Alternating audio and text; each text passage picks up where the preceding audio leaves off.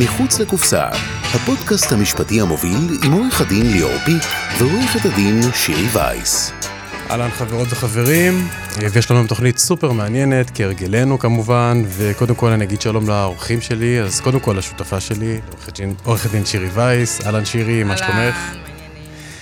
והעורך שלנו היום, אסף סימון, אפריקה ישראל התחדשות עירונית, אהלן אסף, מה שלומך?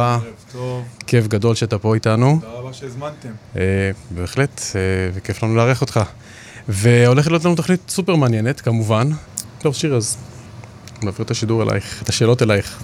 אז באמת האורח שלנו היום זה אסף סימון, אה, מנכ"ל אפריקה התחדשות עירונית, ותודה שבאת וכיף שבאת. ובוא נתחיל ב... תספר לנו עליך, על החברה, על, ה... על הפרויקטים קצת, אה, שנדע, שנבין אה, את, את הגודל של, של הפרויקטים שאתם עושים, ומה אתם עושים, איפה, ערים. בשמחה. אז שמי אסף. אני אה, מאוהב בענף הנדל"ן, חי אותו ונושם אותו. אני כבר 14, כמעט 14 שנים בקבוצת אפריקה ישראל.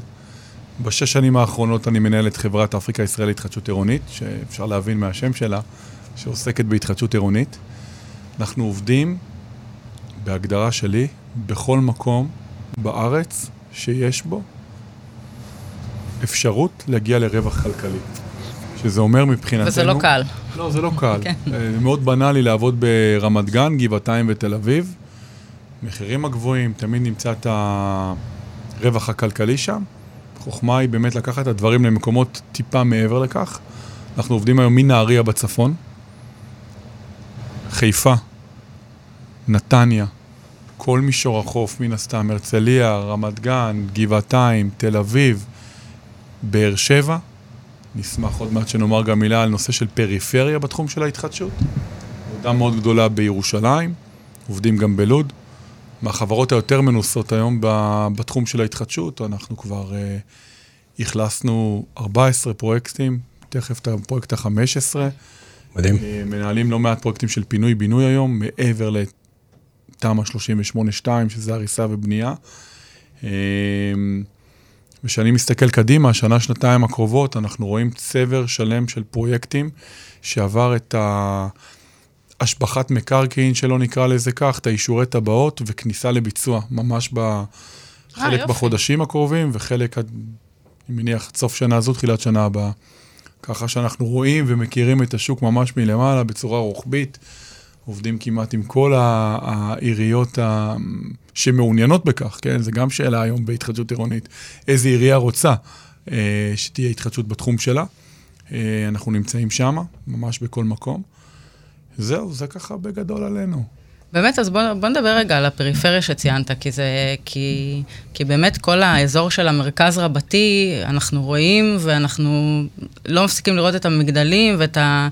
בעיתונים, וכתוב, והמחירים, והפריפריה, פחות מדברים על זה אני, ברמת ההתחדשות העירונית. אני כל כך שמח ששאלת את השאלה הזו כשאלה ראשונה למעשה. בדרך כלל, יש ככה איזושהי, אה, אה, יש איזשהו נוהג, אה, מדברים, מדברים, מדברים, ואז דקה לפני הסיום של פאנל, של הרצאה, לא חשוב, של ראיון. מגיעים לזה שאלה שלא. רגע, תגיד לי, מה דעתך על הפריפריה?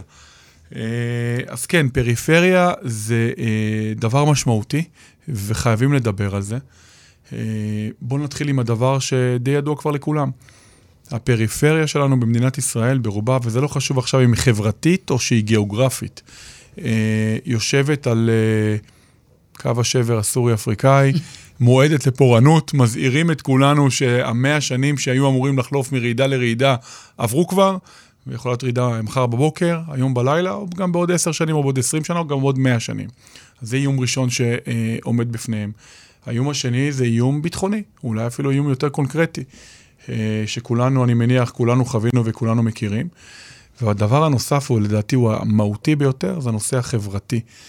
הפער? הפערי, הפערים האדירים שקיימים בין הפריפריה לבין המרכז, ופריפריה יכולה להיות, אני אגלה לכם סוד, רבע שעה מתל אביב, אוקיי?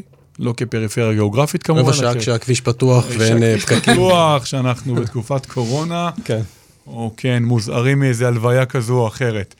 אה, אז כן, פריפריה זה חשוב. אה, אנחנו משקיעים בנושא הזה לא מעט, ואת הפריפריה, אני חושב שזה חלק בכלל מהאג'נדה שלי, שאי אפשר לעשות דברים לבד. בסוף אני מאמין גדול, מאמין גדול, בשיתוף פעולה, שיתוף פעולה בין מגזרי.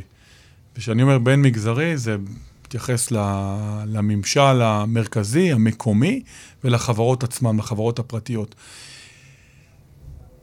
בסוף, מה יקרה? מדינת ישראל תוציא כסף, נכון? זה מה שיקרה, ברור. היא תוציא כסף. או בטוב, או בפחות טוב. חס וחלילה. כן. ולכן, אנחנו צריכים להבין שאנחנו מדברים על פריפריה, בגלל ערכי, ערכי הקרקע הנמוכים שם, קשה מאוד להגיע לרף כלכלי בסיסי שעובר ליווי בנקאי. לא מדבר כמובן להרוויח מעבר לזה, אלא להרוויח את המינימום. וכדי לייצר את הבשורה הזו, אנחנו צריכים למצוא מגוון של פתרונות, שכולם בסופו של דבר מתמקדים אך ורק ביכולת של השלטון המרכזי או השלטון המקומי. מהמקסם שווא שהסתובב המון שנים, אני מצטער אם אני ככה פוגע במישהו שאני אומר מקסם שווא, אבל כל מי שבנה על קרקעות משלימות כאלה ואחרות, הרי מה העניין? כדי להגיע לאיזה סוג של כלכליות, אתה צריך לבנות מגדלים של 30, 40, 50 קומות בלב אה, עיר אה, פריפריאלית. לא מתאים. לא מסתדר, לא יהיה ביקוש לדבר הזה, לא יהיה מי שיחזיר את הכסף שעולה לבנות את אותו מגדל. אז באה המדינה ואמרה, אוקיי, בואו נוריד את הצפיפות, וניתן לכם קרקע משלימה במקום אחר באותה עיר. זה לא קרה עד היום בשום מקום. ולא רק שזה לא קרה, הם גם שינו את המתווה, היום זה כבר לא קרקע משלימה, זה כסף. אבל אם לא נתתם קרקע, אתם נותנים כסף? גם זה לא קרה עד היום. אז את הפתרון הזה צריך למצוא ולראות איך באמת מאפשרים. אני יכול לתת דוגמה מאוד מאוד טובה. יש לנו פרויקט אדיר אה, בבאר שבע, אנחנו עושים אותו בשותפות עם חברת בסר ועם חברת אלקטרה. Mm-hmm. פרויקט של מעל 850 יחידות דיור, אני מדבר ביוצא. 20 אלף מטר משרדים, 4,500 מטר מסחר, כמעט 5,000 מטר לבית הספר יסודי שישלב באחד המתחמים שלנו. ואת כל זה אי אפשר, זו הדוגמה הכי טובה ללמה אי אפשר לעשות לבד. כמעט שלוש שנים של עבודה משותפת עם הרשות המקומית בבאר שבע. לא יודע אם אתם פגשתם, אבל בבאר שבע יש ראש עיר. מצוין. אני חושב מצוין. שהוא בן גוריון החדש. לגמרי. ברמה הזו, mm-hmm. אתה יושב איתו עם רוביק דנילוביץ', ראש העיר, mm-hmm. הוא לא מדבר איתך על מחר בבוקר. הוא מדבר איתך על uh, איך העיר שלו צריכה להיות בעוד 10, 15, 20 ו-50 שנה. Mm-hmm. ואתה רואה את הדבר הזה מתפתח מול העיניים שלך, ואתה רואה את קריית הסייבר, אתה רואה את האוניברסיטה שהולכת ומתפתחת, את בית החולים שהוא מרכז, uh, uh, מרכז uh, רפואי אדיר, ואתה רואה את הדברים קורים. ואת הפרויקט שציינתי קיבלנו רק לפני שבוע אישור בוועדה המקומית, ממש אישור בפה אחד, מקיר לקיר, קואליציה, אופוזיציה, זה לא שינה. אז אני אומר שאפשר, שרוצים לעשות משהו, אפשר לעשות אותו בשיתוף פעולה, קיבלנו שם קרקע שהיא היא לא, היא לא אה, אה, משלימה, אלא קרקע שהיא חלק מהמתחם עצמו, שהייתה ב, ברשות העירייה, יחד עם רמ"י. קצת מורכב, אני לא אכנס לרזולוציות, אבל זה נתן את הפתרון לפרויקט, ו-130 דיירים בחתך הסוציו-אקונומי כמעט הכי נמוך שיש, כי אין מה לעשות, אה, באר שבע התפשטה החוצה והאוכלוסייה החזקה יצאה לשכונות מחוץ למרכז העיר, או בכלל היישובים מסביב.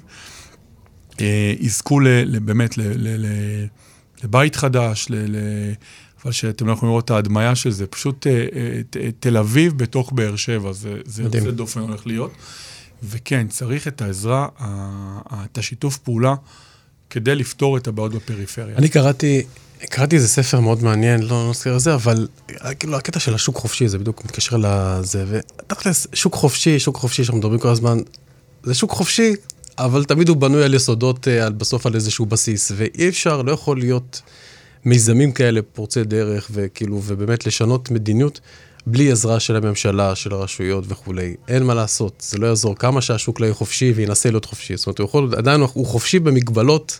במגבלות מסוימות. אני חסיד גדול של השוק אה, החופשי, ואני... לא, גם אני, זה בסדר, אבל חייבים בסוף, אם רוצים באמת לשנות דברים, חייבים בסוף את השיתוף פעולה הזה. חייבים להבין ששיתוף פעולה הוא אינטרס של כל הצדדים. בדיוק. בטח בשעת ה... אני לא רוצה להגיד להשתמש במילים יותר מדי אה, אה, דרמטיות, אבל בשעה הנוכחית שאנחנו אנחנו במשבר נדל"ן, אין פה, אין פה איך לחמוק מזה. Mm-hmm.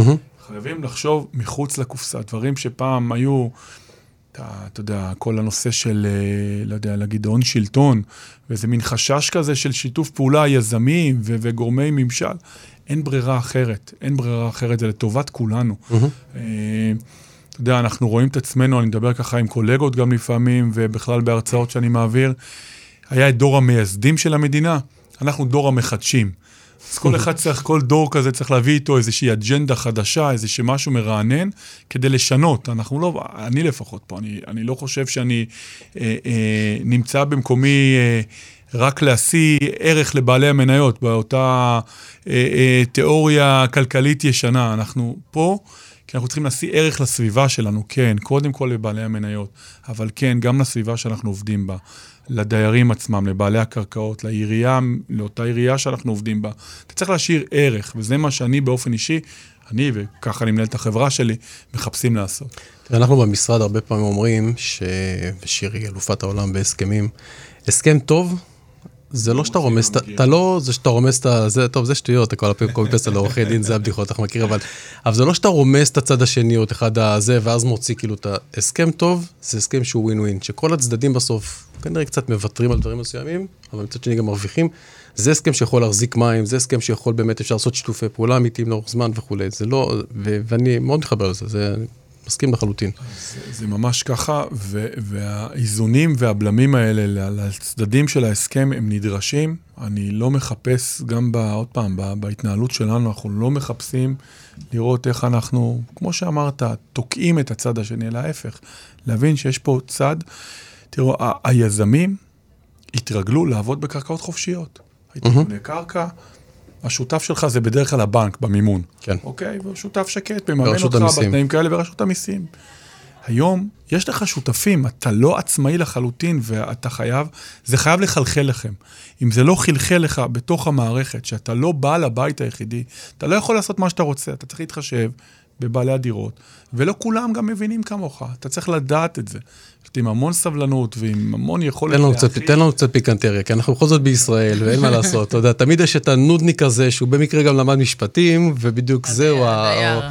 והוא מחפש להוציא עוד איזה משהו ככה יותר. אני נמצא איתך במשא ומתן, לכל אחד יש בערך עוד שישה, שבעה יועצי סתר. אה, בסתר, או דודה, או אחות, או אח שלמדו משפטים, הם מבינים, הם יודעים. אבל אלה הסיפורים הקלים, הנה, אציין לכם ככה משהו, ביקשת פיקנטי. אה, הדלת אצלי תמיד פתוחה. כל מי שרוצה להיפגש איתי, מרים טלפון, אני מקדיש לכולם את הזמן. יכול להיות חמש דקות, יכול להיות גם שעה, כל אחד לפי הצורך. מקבל טלפון מדייר מסוים, אחד מהפרויקטים שלנו ברמת גן, והוא אומר לי, תשמע, אני חייב להיפגש איתך. אמרתי לו, בסדר, מה קרה? בוא נעשה את הטלפון. הוא אומר לי, לא, אני חייב להיפגש. אמרתי לו, טוב, בוא אליי. אתה, אני יכול לבוא? אמרתי לו, בוא מחר, אני, יש לי איזה חצי שעה פנויה, בוא נשאר לדבר. אני אומר לו, מה קורה? עכשיו הסתבכת נראה לי. כן. ממחר אתה מקבל עשרות טלפונים. אני לא אציין, כי זה באמת, תכף אתה תשמע את הסיפור, אתם תחייכו. מגיע אליי, אומר לי, תשמע, סיבכת אותי. אמרתי לו, מה קרה? מה סיבכתי אותך? אנחנו נמצאים ערב התחלה של פרויקט, חילקנו את הדירות, כל אחד יודע איפה הוא נמצא. אשתי לא מוכנה שאני אהיה עם השכנה באותה קומה. גדול. עכשיו, איך אתה יוצא מזה? אני אומר לו, תקשיב רגע, מה, מה אני יכול לעשות? זו הדירות, זה אתם, זה ה... יש... אין לכם מחלקת שידוכים או משהו? אתה לא מבין, אשתי חושבת שהשכנה מתחילה איתי, אני לא יכול לחזור הביתה, אני בסכסוכים. זה, זה, זה ככה באמת פיקנטי וצהוב, אבל uh, למדתי שאנחנו כנראה בתור ישראלים, בדרך כלל בבניינים הוותיקים של ה-30, 40 שנה, אנחנו מצליחים לייצר סכסוכים על כל דבר, ובחלק מהמקומות גם לשמור איזה סוג של דם רע בין האנשים, ברמה כזו שבניינים מתחלקים לנציגויות שונות. כן. אתה מדבר עם נציגות א' ונציגות ב' באותו בניין. באותו בניין, באותו מתחם, כן. כן. הגעתם למצב הזה. לא מוכנים לשמוע אחד את השני. אבל זה באמת לוז-לוז, כאילו, בניגוד לווין ווין שאנחנו מדברים, זה, הם באמת פוגעים בעצמם, והשאלה... כן, אבל זה לא רציונלי. לפעמים זה לא רציונלי. Uh, העסק שלנו, התחום שלנו מורכב מהמון פסיכולוגיה, המון כן. פסיכולוגיה, uh, המון יכולת להקשיב. מצאתי אצלי צדדים שלא ידעתי שיש להם הרבה סבלנות, לא שאני כזה סבלני עד הסוף, אבל uh, כן, אתה צריך לפתח את היכולת של ההקשבה וההכלה. כן, הדיירים, הדיירים הם בעצם, כאילו, אתה יודע, הם, הם בסוף גם אלה שנותנים את הקרקע שלהם, נכון. הם נותנים את הקניין לפעמים ולרוב היחיד שיש להם. ואני חושבת שזו העסקה הכי גדולה שהם יעשו בדירה שלהם, אז זה, זה אמוציונלי, זה לא, זה לא פשוט. העסקה הכי גדולה והכי מורכבת של 95% מהאנשים שיושבים מולך בכל ערב. הם לא, ולא משנה במה הם עוסקים, זה יכול להיות איש עסקים שעוסק בנדל"ן אפילו, או, או, או, או גברת כהן מחדרה, בסדר? זה עסקת נדל"ן, זה קומבינציה מרובת בעלים, מורכבת מאוד, כמעט, כמו שאמרתי, 95% מה, מבעלי הקרקע מעולם לא נתקלו במורכבות כזו של עסקה, וכן, ברור. אתה צריך להבין שפערי הידע, פערי המידע, פערי היכולות הם אדירים. אה, ברמת המורכבות באמת, יש הבדל בין הפריפריה למרכז? פעם הייתי עונה בשליפה כן, אוקיי? אם היית שואלת אותי. אני חושב שהיום אה, צריך להגיד מילה על, ה, על הרשות להתחדשות עירונית בנושא הזה. הרשות, אה, חיים אביטן התחיל, עינת גנון כמובן, אה, והיום אה, היום המחליף של חיים, עשו משהו מאוד יפה. הם הקימו 24, אני מנסה לחשוב אם זה 24 או 27, זה לא משנה המספר, מנהלות. מנהלות להתחדשות עירונית. ובמנהלות האלו יושבים אנשים שהתפקיד שלהם זה לסגור כמה שאפשר את פערי המידע בין אותה אוכלוסייה, לא חשוב איפה היא נמצאת, כי זה 24-27 רשויות כאלה שקיבלו את העזרה. הרי כל רשות כזו קמה מתוקף מענק שהרשות להתחדשות עירונית נותנת להם. כן. אז הם סגרו את פערי המידע. אז אני לא יכול להגיד לך שדייר בעיר... אה, לא רוצה להעליב אף אחד, כן? בעיר... אה, מרוחקת. מרוחקת, מול דייר ברובע ארבע בתל אביב, יודעים בדיוק את אותו דבר או את הזכויות שלהם, אבל אנחנו באמת מקפידים, אני... אני אה, אה, רמת הפתיחות ורמת השקיפות שאנחנו דוגלים בה, היא, היא, היא מלאה. זה לא חשוב אם אני יושב באיזה עיר מרוחקת, או כמו שאמרתי, יושב עם דייר ברובע ארבע בתל אביב, שזה הצנטרום של הצנטרום. אה, אז פערי המידע לאט לאט נסגרים, כמעט, והיינו, היינו, מתשאלת אותי לפני כמה שנים, הייתי יושב אפילו בירושלים, מגיע לאיזה ערב בירושלים, אני זוכר. כל כך הרבה סיפורים, אפשר לכתוב ספר אחרי קדנציה בהתחדשות עירונית. עכשיו, כשאתם שואלים אותי, אני חושב על הדברים. מגיעים לערב, אנחנו כמובן מגיעים עם הצוות, עם המצגת, מעבירים את המצגת, ואז uh, קם בן אדם מה, מה, מהקהל ואומר לי, תשמע, היזם לפניך נתן לנו חצי מיליון שקל במזומן ועוד 50 מטר תוספת. כל מיני דברים שהיום כבר כמעט ואתה לא שומע את השיח הזה, כי המדיניות היא ידועה, אוקיי? כמעט בכל עיר אתה יודע מה המדיניות. כן, גם, אבל המדיניות. גם יש כדאיות כלכלית גם לשלם כבר עדיין לדיירים. אז בגלל המדיניות הזו, בגלל שהתחילו לייצר מסגרות של תמורות, אתה יודע מה גבולות הגזרה שלך.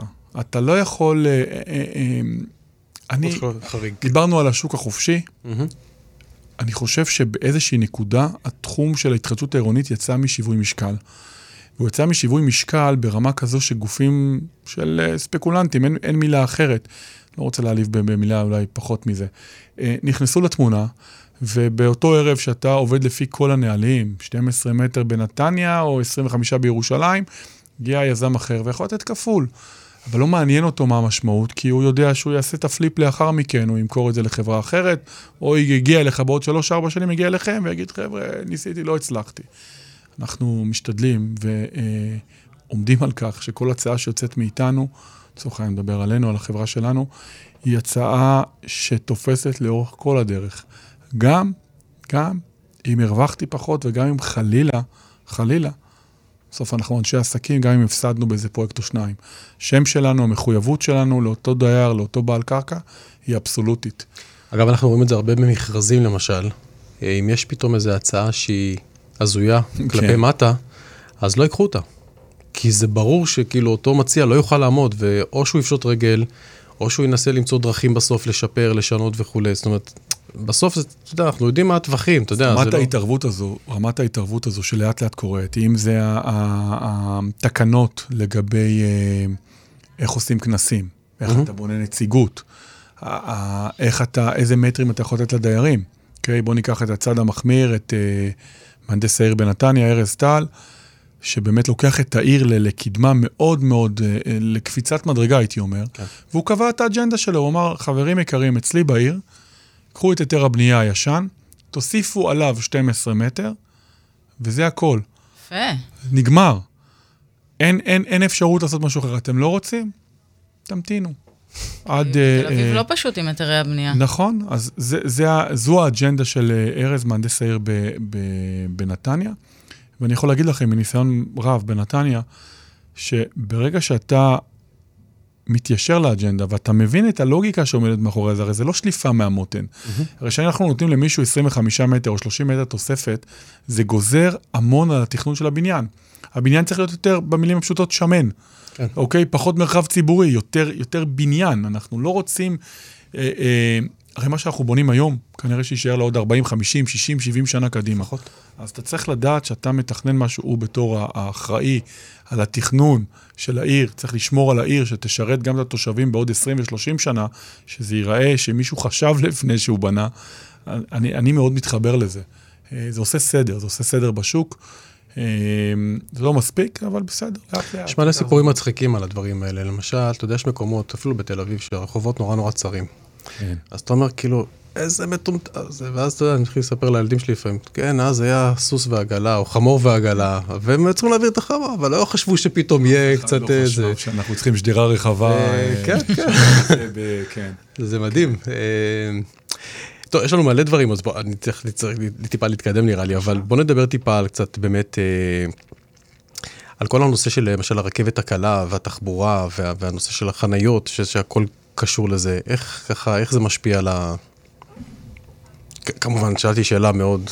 אנחנו, הנה, כמו שאמרתי, דור מייסדים, דור מחדשים, יש לי כאלה אג'נדות.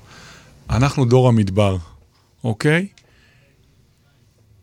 אנחנו נקלענו לסיטואציה שבה תקני החניה יורדים בצורה דרמטית, ואין פתרון לרכבת קלה, אין פתרון לרכבת כבדה. אז למה דור המדבר? כי בתקופה של, אני מניח, בואו נחריג את ירושלים, שירושלים היא, היא חיל חלוץ במקרה הזה, אולי נגיד על זה מילה גם תכף. כן. בחמש, עשר שנים הקרובות, אנשים יסבלו ממחסור במקומות חנייה וממצוקה תחבורתית. נקודה. אין איך להתחמק מזה. ואין לזה פתרון אמיתי. אין לזה פתרון. עזוב, זה לא משנה איזה סיפורים נכון. יספרו, ומה יגידו, ואוטובוסים, ונגיש, והנגשה, זה לא מעניין. בחמש, עשר שנים הקרובות, אולי טיפה יותר בחלק מהמקומות, אנחנו נראה בעיה אמיתית. אבל נגעתם בנקודה סופר חשובה, ולא מכירים את זה, וזה זה פספוס. אתה יודע, אני אה, משתדל תמיד לחשוב גם על הדבר הבא, איפה אנחנו, לאן, לאן אנחנו, איפה אנחנו צריכים להיות, לאן אנחנו צריכים להתפתח. יש תוכנית קטנה, נקראת תמ"א 70 במדינת ישראל. מהמם. לא כולם מודעים אליה. היא תוכנית שלמעשה מרכזת בתוכה את כל התחבורה הציבורית, בדגש, אה, בדגש על המטרו, אוקיי? דגש על המטרו. אנחנו מדברים על מהפכה של ממש במדינת ישראל. אני רק, אתה יודע, אפילו אולי יש לי את הכמות, אה, זה 145 קילומטר של קווי מסילה של מטרו, אני לא מדבר על רכבות קלות, מהמם. 109 תחנות ב-24 רשויות. וואו. אנחנו קצת מדביקים את ה... ישבתי באיזה הרצאה פעם, הנה, סתח סוגריים, אני חייב לספר. ישבתי באיזה הרצאה פעם, שהיה פרופסור פסיג, המ- העתידן. היום דיברנו עליו. כן? דיברנו. אז- ברור, אז. הוא מספר שהזמינו אותו, אה, אה, הזמינו אותו ברכבת ישראל, להסתכל חמש, עשר, חמש עשרה שנים קדימה ולראות את העומסים. הוא אומר להם, תגידו, אתם השתגעתם? אני באירופה מדבר איתם על 50, 70 ו-100 שנה קדימה. זה בדיוק העניין, אנחנו נמצאים, אנחנו נמצאים בפיגור עמוק בתשתיות, עמוק. קשה, ל- אתם יודעים מה, אנחנו מבינים את זה רק כשאנחנו נמצאים בחו"ל, בסדר? קצת הקורונה יורדת, חזרנו לטייל, מסתובבים שוב פעם בעולם, ופתאום אומרים, רגע, אתה יוצא ברכב עם ניו יורק, אתה דמיינת לקחת רכב שכור בלונדון או בפריז. ציריך, אתה רואה שם כל כן, מנהל הבנק, דמיין? נוסע שנייה? שתי תחנות. כן, מי. דמיין בכלל? אז עכשיו, אנחנו, באמת, המדינה מנסה להדביק את זה, עוד יש כל כך הרבה אתגרים. אני לא זוכר את הסכום המדויק, אבל זה מדובר ב-150, 140, 180 מיליארד שקל שצריך לגייס לטובת הדבר הזה. אין למדינה את התקציבים, צריך לחשוב על פתרונות יעילים, צריך לראות איך עושים את זה. עוד יהיו הרבה וגם קשיים. זה לדעתי כבר באיחור. כן, יודע, אנחנו כי- באיחור כל הזמן. לא, כי עד שזה יקרה, אם זה יקרה בכלל, אז צריך מכונות אוטונומיות, אולי זה זה אולי... אולי מכוניות. מעופפות בכלל. כן. נכון, אז אולי בכלל יכול שווה. לוותר כן, על ה... כן, יודע. כן, אבל כן, התקני חניה יורדים, צריך להבין את זה. אנשים, בעיקר במרכז תל אביב, אה, כל דבר דורש זמן הסתגלות, ואתה רואה שהדברים האלה קורים, ובירושלים מאוד קל לנו, כי נוסעת שם רכבת. כן. נוסעת רכבת, ואתה רואה גם שגם הרכבות, המסלולים הנוספים, סלולים כבר. כן. אז עוד שנה, עוד חצי שנה, עוד שנתיים כבר תעבור רכבת קורה. ב- ב- ב- מתחת לבית שלך. ואנחנו מתחילים, עוד פעם, כמו שאמרנו, לצמצם את הפערים ולוותר על הכלי רכב. אני אגיד לכם גם עוד משהו שמתחבר לזה מאוד. כל הנושא של המיקסט יוז, העירוב שימושים, אין אפשרות היום לקדם תב"ע במדינת ישראל, בלי קשר, התחדשות עירונית, יזמות רגילה, בלי הנושא של עירוב שימושים. בכל מתחם, מגורים, אה, משרדים, תעסוקה, מה שנקרא, מסחר, בילוי, חינוך, לא יודע, בתי מלון. כן, ואז חוסכים רכב אחד לפחות. אתה לא צריך, לא אתה. יכול בבוקר לרדת עם הילד לגן, בסדר? או בבית ספר בתוך המתחם עצמו. הנה, בית ספר ב-TLV אפשר לראות. אתה יכול לרדת למטה, להכניס את הילד לתוך הבית ספר, לעלות למעלה לקומת המשרדים שלך, יש לך משרד שם. בערב אתה, אה, או אחרי צהריים, לאיזה חוג עם הילדים שם בשטח המשותף הציבורי. אה, אה, או בלילה לצאת לשתות איזה כוס בירה בפאב עם, עם, עם האישה, עם חברים, זה לא חשוב עם מי, השכנה. עם השכנה, ואתה לא צריך רכב. נכון. אז גם זה מוריד את העומס. גם זה מוריד את העומס, ואנחנו רואים יותר ויותר פרויקטים שנבנים בתצורה הזו, אה, והדברים הולכים ומשתכללים. ואם דיברנו על העולם, גם פה לא המצאנו שום דבר. בסדר? זה בסך הכל, אנחנו מעתיקים מודלים שנמצאים מחו"ל. לא, אבל לפעמים אתה יושב ואתה חושב, אתה, אתה רואה את הצד השני, אתה, וואי, זה חדשני, חבר'ה, בואו. הכל לא, נעשה גם כבר. ב- ברמת הארנונה עירוב שימושים הרבה יותר כדאית ל- לעיריות. בלי זה- ספק בכלל, זו נקודה סופר חשובה. כן. אני מזכיר שכל דייר, וזה אמיתי, אה, לא נפתח את זה, כי זה צריכים עוד כמה תוכניות. אה, יש לי... דייר של מגורים לא כלכלי כל בעצם. הנושא, כל המודל ארנונה במדינת ישראל, זה, זה ל, ל, ל, ל, לדיון אחר, עמוק ו, ו, ומלומד, אבל אה, לא יכול להיות בגדול שבמדינה של אפילו תשעה מיליון תושבים יהיו 246 רשויות, שאנחנו בסך הכל כמו פריז בגודל שלנו, זה לא הגיוני. והמודל הזה הביא אותנו למצב שבו כל דייר, אנחנו, כולנו ביחד, אנחנו גירעונים לעירייה שבה אנחנו כן, חיים. זה לא כלכלי. כי הארנונה שלנו לא היא כלכלי. יחסית נמוכה לשירותים שהם נותנים, וברגע ש... כמו שאמרת, שמשלבים משרדים או מסחר, הם משלמים ארנונה הרבה יותר גבוהה, צורכים שירותים הרבה יותר נמוכים, הרבה יותר זולים. מה הוא צריך? פינוי אשפה? מה, מה, הוא לא צריך טיפת חלב, הוא לא צריך בית ספר, הוא לא צריך שום דבר כזה. אז זה גם תורם ונותן עוד יותר מוטיבציה לאותם ערים לקדם את המתחמים. אז באמת דיברת על התשעה מיליון, ו... וזה מביא אותי לא... לאותה תוכנית 2040. אוקיי. ש... שבעצם יש דרישה שעד uh, שנת 2040 יהיו עוד בממוצע מיליון וחצי uh, יחידות דיור בישראל. וכמובן שהדרך, אחת הדרכים לעשות את זה, זה באמת התחדשות עירונית ופינוי-בינוי. ואיך אתם רואים את זה? כאילו, איך, זה מתקדם לשם? זה באמת עובד? העיריות באמת... אה, ספוילר, אנחנו בפיגור. עכשיו, עכשיו נצלול פנימה. ה- מה שציינת, תוכנית 2040 זו תוכנית, אני קורא לה אה, התנ"ך של ענף הנדל"ן. מי שלא מכיר את זה, לא צריך להיות בענף שלנו, ומי שמכיר צריך פשוט לשרוק את זה ב- בלילה ככה מתוך כדי שינה, ואני אסביר גם למה. פעם ראשונה שמדינת ישראל קמה ועשתה, אמרה, רגע, אני רוצה לראות מה מצבי. איפה, איפה נכשלתי? כי זה כמובן עלה כתוצאה מכשל מתמשך בענף הדיור. וב-2017 לדעתי, מאי 2017, אני זוכר את התוכנית, אושרה בממשלת ישראל, והתוכנית באה ואמרה, איך המדינה שלנו תיראה בשנת 2040. אז בואו נתחיל, מה, בוא נתחיל מהסוף. יש אזהרה בתוכנית, וזו תוכנית לא ארוכה, אתה לא זוכר כמה זה, 25, 30 דפים, זה, זה שטויות לקרוא את זה, אתה קורא את זה בשעה קלה, אתה יכול גם להעמיק וגם ללמוד את כולה, אבל האזהרה בסוף התוכנית אומרת את הדבר הבא, אני שורק את זה בלילה, כמו שאתם שמים לב. אם התוכנית לא תגיע לידי ביצוע ברמת אחוזים מאוד מאוד גבוהה, המדינה צפויה לעמוד בפני, מילים של מדינת ישראל, בפני קטסטרופה כן. כלכלית, חברתית, נדל"נית, וכשאתה מבין את האזהרה הזו, ואני חוזר אחורה עכשיו לתוך התוכנית עצמה, מה אומרת התוכנית? למעשה ניתחה את הענף. כמה זמן לוקח מרגע שהחלטנו להקים שכונה חדשה, אני לא מדבר על עיר, עיר זה כמובן לא רלוונטי, זה בכלל בטווחים אחרים. מרגע שרוצים להקים שכונה חדשה, רחוב חדש, כמה זמן לוקח עד למימוש. אז הממוצע שמדינת ישראל אמרה, תכף אני אגיד גם איך זה משתפר, כן? 15 שנה למימוש הראשון, מהחשיבה, כן. או מהתוכנית הראשונה ועד לאכלוס, ליד המימוש, סליחה, הראשון, תחילת ההפעלה. זה, זה 15 זמן לא שנים. הגיוני. זה זה פשוט לוקח זמן אחרי לא זה הגיוני. עוד משהו כמו 12 שנים להגיע למימוש של 80% מאותה תוכנית. אז אנחנו מבינים שיש פה בעיה גדולה. כבר לא דור המייסדים ולא דור הזה, זה דור הצאצאים של ה... הירח, כן. כן, זה מושבות על הירח. אה, כשאנחנו לוקחים את הנתון הזה, ואנחנו מנתחים את המשך זמן לתכנון, אנחנו מבינים שאנחנו צריכים לבנות עוד משהו כמו 60 אחוז ממדינת ישראל מחדש, זה אומר מיליון וחצי דירות חדשות. מיליון וחצי דירות חדשות, כדי לבנות אותן, צריך עוד משהו כמו 2.5 מיליון שקל דירות מתוכננות. כדי לעמוד באחד וחצי. דרך אגב, חייבים לומר, דלית זילבר, מינהל התכנון, הצליחה בשנים האחרונות לעמוד ביעדים, אפילו מעבר לזה, ולעמוד על מעל 110, 120, 130 אלף יחידות דיור מתוכננות בשנה. סיכומו של דבר, אחרי התכנון, טבלה מסכמת אומרת הדבר הבא: כדי לעמוד ב-1.5 מיליון דירות החדשות, אנחנו צריכים להיות, א', בקצב של צפיפות מוגברת בערים שלנו. אנחנו צריכים. להבין שתרבות הדיור, דיברנו קצת בחוץ, תרבות הדיור שלנו הולכת להשתנות.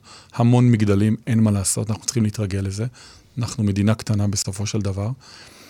צפיפות מוגברת, ניצול של השטחים הקיימים היום, אנחנו יכולים לייצר משהו כמו מיליון דירות חדשות. מיליון. 950, מיליון וקצת, מיליון, נעגל את זה למיליון. מאיפה יגיעו היתר? מההתחדשות עירונית. העירונית. וההתחדשות העירונית מדברת על בערך 500-600 אלף דירות בפרק זמן של 20 שנים, אה, ואנחנו רחוקים כרגע מהיעדים. כן. אנחנו רחוקים מהיעדים. למרות שאתה מסתובב בתל אביב לפחות, זה קטן. נכון, זה אבל קטן. בכל מקום בונים, זה מדהים. קטן, זה קטן. אני מסכים. אני, אני, תראה, אנחנו, אני לא מבין למה, הרי לוקח כל כך הרבה שנים לקבל את ההיתרים ואתה יודע, להזיז, ואם כבר מקבל, אז יאללה, תבנו לגובה, כאילו, למה להוסיף רק עוד 2, 3, 4, לא, לא מבין את זה, כאילו, די, כבר, כבר עשינו את המהלך, כבר קיבלנו את ההחלטה. כן, זה מה שדיברנו על צפון תל אביב. תראה, זה... עם אה, צביון כזה. תראה, של- צריך בסופו של דבר, אה, אה, צריך לייצג פה גם את, ה, את העיריות או את הרשויות. בסופו של דבר, הן רוצות לראות איך העיר שלהן הולכת להיות ב, ב, בתקופ, בשנים הבאות. מהמם. אי אפשר שבכל מקום יהיו מגדלים, אוקיי? ב... לא יודע, ב... ב יהודה מכבי בתל אביב, בתוך הרחוב הקטן, סתם עלה לי ככה כדוגמה, אי אפשר לשתול מגדל של 30-40 קומות ו... ולהגיד יהיה בסדר. זה לא עובד ככה. יש כמעט היום, כמעט בכל עיר, יש מה שנקרא תוכנית אב, תוכנית מתאר, איזושהי תוכנית שמדברת, תוכנית שלא נעלה את הצופים, את המאזינים, גם את הצופים, אה, אבל ברמה העקרונית אלה תוכניות שמתוות חזון, מדיניות. אי אפשר להוציא מתוקפם היתרים, אבל הן מעטוות את המדיניות. עכשיו, כל תהליך כזה של אישור, הנה לקחתי אוויר, הוא, הוא, הוא פשוט, אה, אה, אני לא אגיד ויה דלרוזה, כי, כי אנחנו, אני אוהב את האתגרים האלה ואני אוהב את הקשיים האלה, וכיף לפצח אותם וכיף לעבוד ביחד ולפצח אותם ביחד. אבל צריך להבין שהזמן הזה, של בעיקר, של התב"ע, ותכף ניגע גם בהיתר בנייה, ציינתם את זה נכון. פעם היית נכנס לוועדה מחוזית, נסביר, כדי לקבל זכויות במתחם להתחדשות, בכלל כל מתחם שרוצה להגדיל את הזכויות שלו, צריך לגשת לוועדה שנקראת ועדה מחוזית. מהמם. להגיע לוועדה מחוזית, אתה צריך לעבור ועדה מקומית. נניח שעברת את הוועדה המקומית במספר שנים מצומצם, והגעת בשמחה לוועדה המחוזית. ועדות מחוזיות של פעם, אני בכוונה אומר של פעם, זה היה קופסה שחורה. היית יודע מתי אתה נכנס, מה ביקשת, לא היית יודע לעולם מתי תצא ועם מה תצא. וכמו כל דבר טוב, שאתה פותח לו תחרות, ואת זה אה, לא חשוב מה הדעה הפוליטית של אף אחד מאיתנו ושל אף אחד ממי שמאזין או צופה, בסוף כחלון הקים משהו חדש, קרא לו ותמ"ל. כן. אני לא זוכר בדיוק את הראשי תיבות, ועדה לתכנון מתחמים לאומיים, מהמם. והוותמ"ל הזה הוכיח לכולם שדברים שהיו נעשים בארבע שנים ובשבע שנים, אפשר לעשות בשנה וחצי. אז כן, יש לזה מחירים, לפעמים טיפה דורסים שטחים כאלה ואחרים, אבל בסוף מראים שאפשר. רואים שאפשר אחרת. תקשיב, אנחנו עושים קצת אה, כל מיני דברים בארצות הברית. חודשיים יש לך היתר. יופי. חודשיים. הרמת לי להנחתה. חודשיים. אני לא, אני לא נעים, כאילו, אתה יודע, זה לא נעים. אני נהנה מקריאה, וגם קצת מלימוד של מספרים, אני אוהב את הדברים האלה. ו- ואני יכול לשתף את המאזינים שיש אה, מאגר מטורף, שנקרא OECD. אתה נכנס לאתר שלהם, ואתה יכול לראות איפה אתה. ביחס לכל שאר המדינות, מדינות הבנצ'מרק שלך. ואם אנחנו מדברים על היתר בנייה, הממוצע של תחנות להוצאת היתר בנייה במדינות ה-OECD עומד על 15 או 16. מספר התחנות במדינת ישראל עומד על 35. מה, אצלנו משהו חדש? אצלנו יש פחות עצים מאשר יש באיזה שדרה בברלין? לא, פשוט לא. הבירוקרטיה אוכלת אותנו. בירוקרטיה אוכלת אותנו, אנחנו כל פעם ממציאים דברים חדשים. אה, תחשבו גם שכל דבר כזה, או כל תחנה כזו שניגשת אליה, והיא שינתה את מה שהיא ביקשה לשנות, אתה צריך לחזור אחורה ולתאם את שאר התחנות מחדש. אין לזה שום סיבה שזה יקרה. ציינתם את ארצות הברית.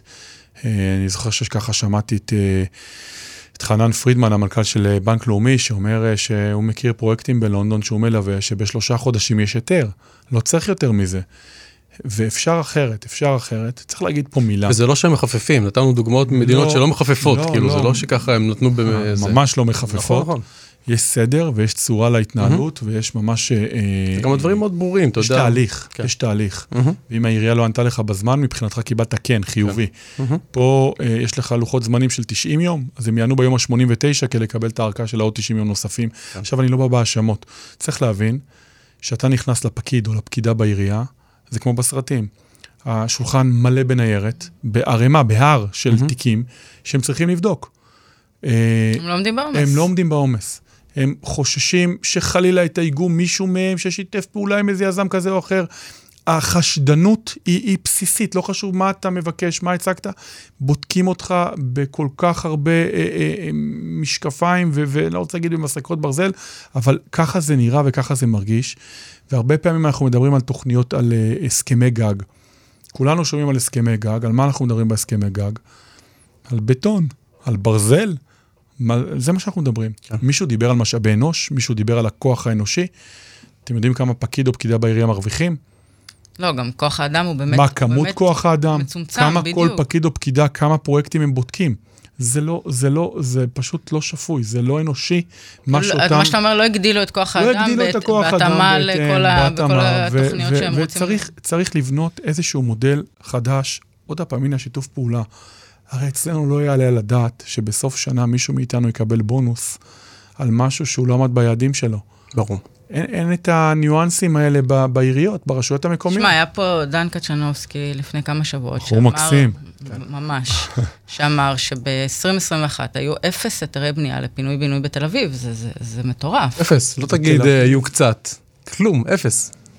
חיפה, כמה היתרים ניתנו בשנה שעברה לכל סוגי היחידות דיור? 51 ליחידות דיור, כן? שזה עיר על עצומה. זה דיברתי, 51.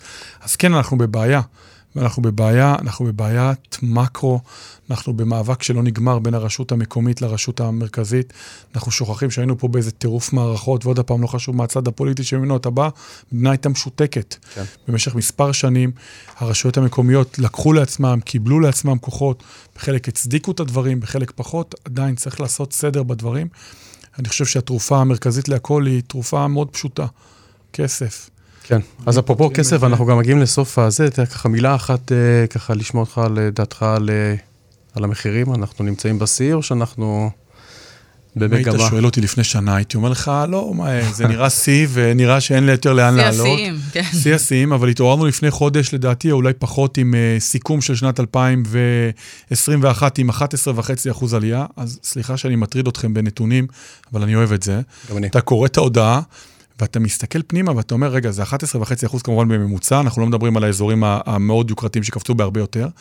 ומתוך הסך הנתונים, משהו כמו 22-24% זה מחיר למשתכן. תנטרל את המחיר למשתכן, שהוא מוריד את המחירים כלפי מטה, ה- העלייה היא הרבה יותר גבוהה, ויצא לדעתי עוד פרסום של הלמ"ס לפני כמה ימים, שהייתה קפיצה של עוד אחוז וחצי. כן, מ- ראיתי את זה. אז אנחנו באמת באיזשהו שוק שקצת איבד שיווי משקל, גם אני, אני חושב, אני מדבר על עצמנו, גם אנחנו כיזמים לא חושבים שזה מצב בריא, לא חושבים שזה מצב בריא, אנחנו חושבים שהשוק צריך לשמור על יציבות, על קצב של עליית מחיר. זה עליית באמת- זה מחיר. באמת התאזן, אתה חושב?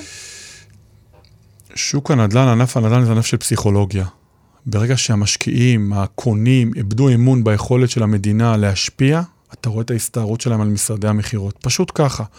וברגע שהפסיכולוגיה הזו נפגעה, ובוא נודה על האמת, ענף הנדל"ן הוא ענף עם uh, סייקלים ארוכים. גם שר האוצר וגם שרת הפנים וגם שר השיכון, אני אומר את זה ממפגשים אישיים, מעולם לא פגשנו אותם כל כך הרבה פעמים. הם כל כך משתדלים, הם מקשיבים בארבע עיניים, בשש עיניים, בכנסים, בהרצאות, בפאנלים, הם באים לבתים של כל מיני אדריכלים, לשמוע יזמים, הכל כדי לראות מה אפשר לעשות. אבל היכולת שלהם מוגבלת, כי היכולת שלהם להשפיע על ענף היא בסייקלים של שלוש עד חמש שנים. אז אם אתם שואלים אותי שאני מסתכל קדימה, בשנתיים, שלוש הקרובות, אנחנו עדיין במגמה של עלייה. בואו לא נשכח את הריבית. ברור. הכסף בחוץ הוא, זול. הוא, הוא זול לחלוטין, אנשים מתמנפים. אני גם אגיד לך עוד משהו, תשמע, אנחנו בתקופה של uh, התחלה של עלייה באינפלציה, עלייה משמעותית, וכנראה שההגנה היחידה זה נדל"ן.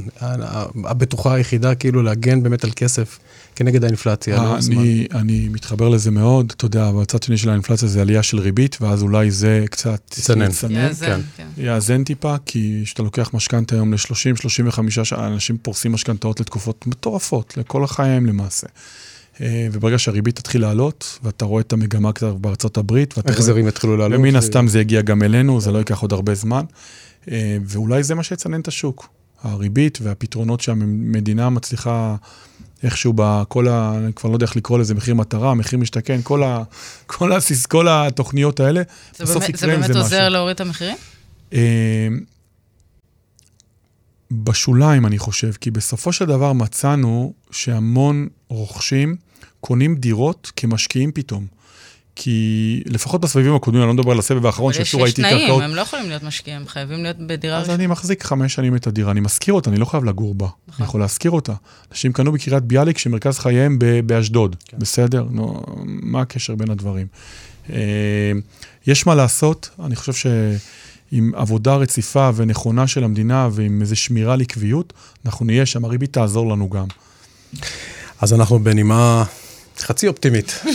אנחנו צריכים לסיים. עבר הזמן מהר. טס לנו הזמן, אבל אסף, אתה כמובן, דברים עוד יש אנחנו, לנו. יש עוד המון אנחנו רק דברים, התחלנו, אנחנו נזמין אותך שוב כמה, זה ברור לגמרי.